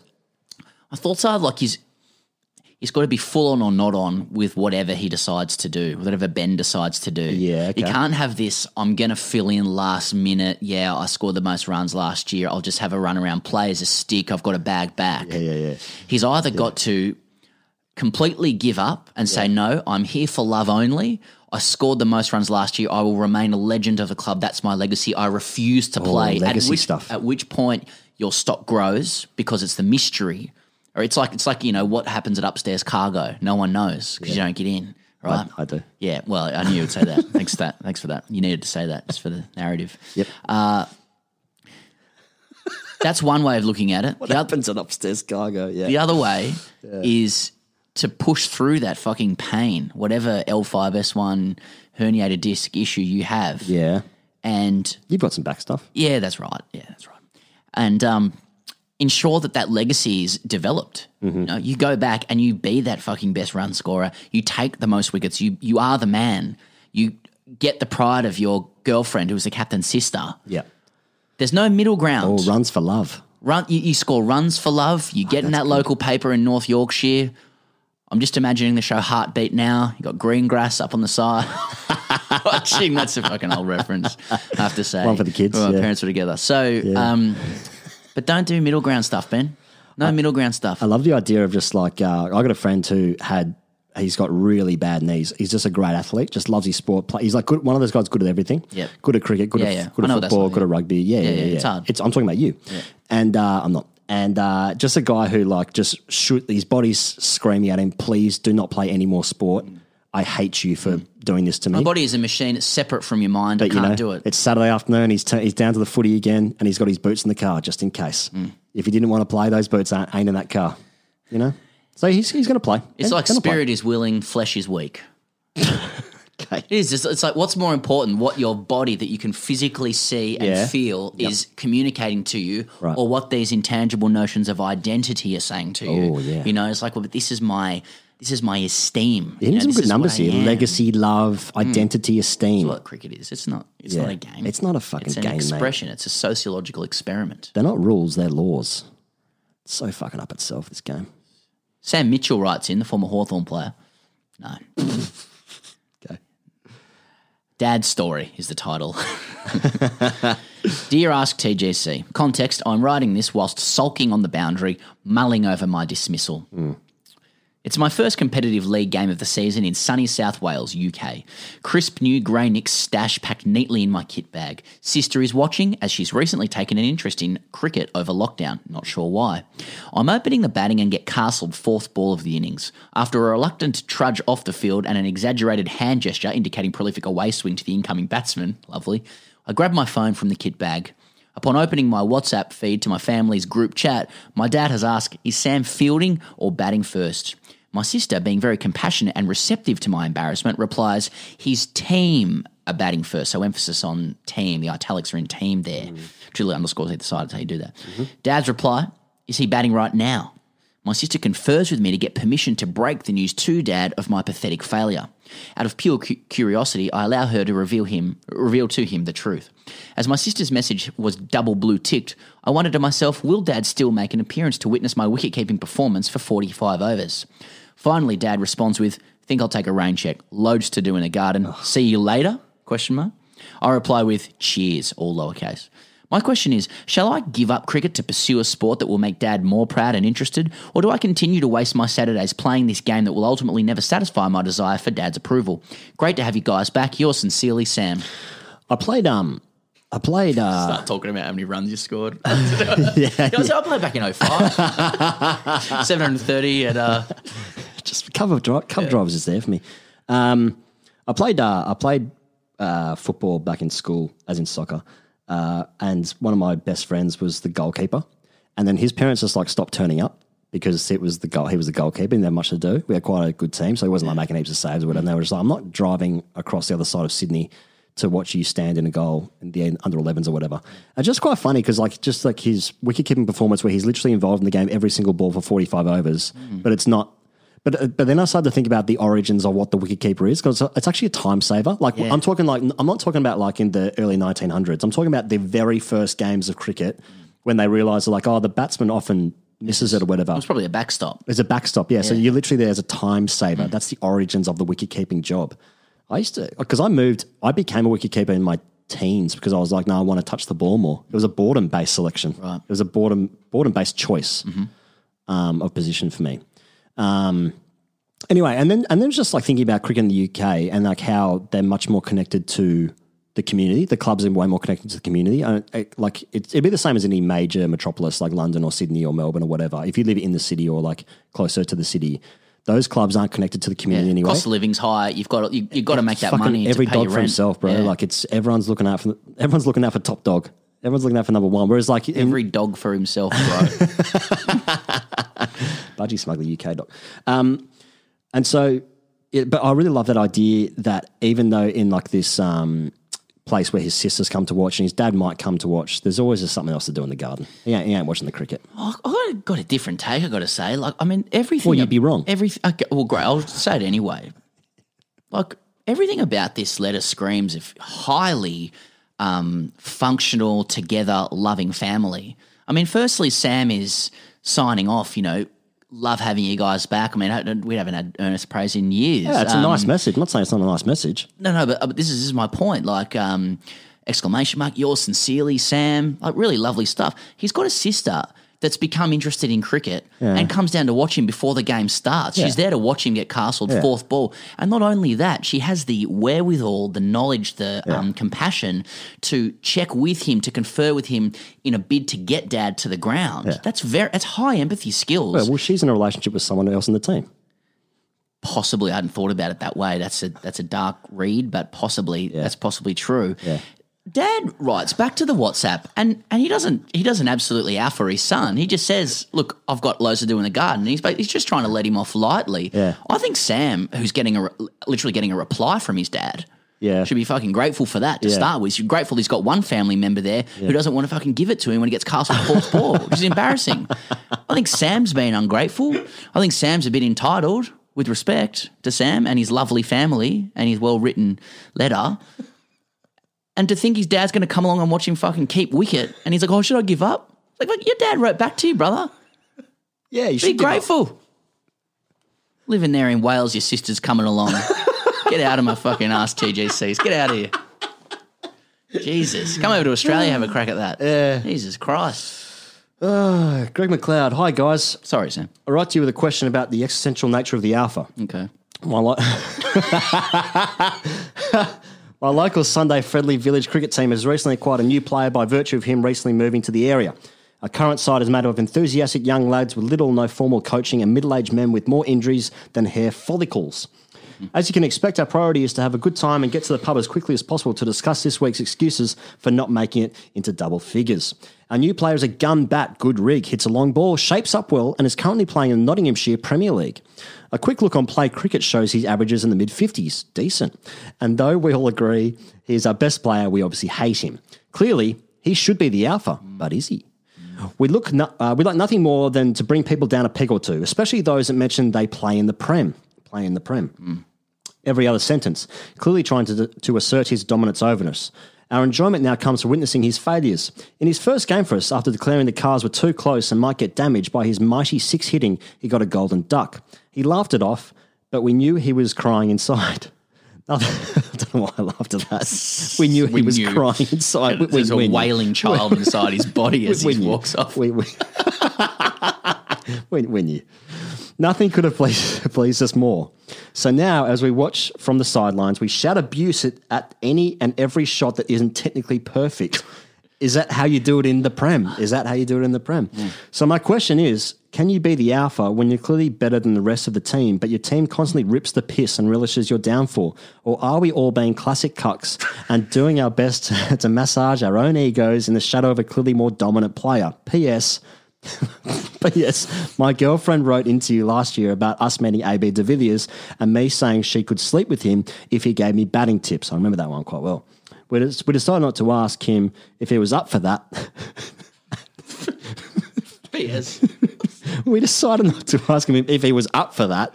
And to this day, I believe that is why I'm still averaging under eight. Thanks, Greg. Oh, uh, P.S. What about that time I You up for- sexually you up for this? propositioned A.B. de Villiers? I just want to let you know what happened there. You up for it? Oh, my. AB? You have sex with my partner and tell me how to bat. It's actually quite lucky because the, the saying does go like once you go AD, AB de V, you never go back. Okay. So it's good for the relationship that they've stayed together. Okay. Look, this is an interesting question here, guys. Once is you have interesting- AB de V, Yeah. Keep having a go at it? No, Uh, it's my thing now. yeah, yeah, it's good. That's good. Sorry. So it's an interesting question from Greg because is I an think this is a uniquely UK situation. So I'm kind of loath to pass too much cultural comment on it. I mean, from like the, the I know you spend some time there, I've spent some time there. Like nobody, nobody can like hate others better than English Yeah, people. yeah, yeah. It's a sport in itself. Opposition teams losing. Or teams that you hate losing feels better than your own team, Team winning, winning, yeah, often, and I true, think this might true. Yeah, yeah. extrapolate to players as well. Yeah. So he na- he notes this player, gun bat, good rig, hits a long ball, shapes up well, play averages fifty in the Nottingham Premier League. Yep. So in Australia, that's cut and dry at alpha. Yeah. You can't you, you can't not be an alpha in that situation. It's very difficult because you're not going to get like by virtue of the physical appearance. Yep. Guys aren't going to go. We're going to try and pull this guy down a peg or two. it's, true, it's more of a schoolyard thing. Like you, you pick on the people that you think look weak. Oh, he's got a weird body. Why does his hair look like that? What, why does his hair look like I'm that? just trying to think of things like something that looks weird is like they're going to be attacked. Whereas If we're if we're at training Mm. and you turn to me, someone walks past us and you turn to me and goes, he goes, why does his hair look like that? I don't know. I was never the alpha. You know, I'm not. Uh, I take your point though. experience. If so, if we're down at training and there's a guy in the first and he's made first grade, he's averaging fifty. He's the big dog at training. And you're not questioning it. You're going, how can we rip this guy down? No. You're like, look at his rig. Look at his long I'm ball. asking for gloves. Look at the levers. Look Yeah. at the average. Yeah. It's the whole thing's a package. What's his Whereas penis look like? what's his penis look like? It's probably good. He's got a good rig. You know? Is his What's the sister outline coming to of watch? his penis in his in his training gear? Can you see it?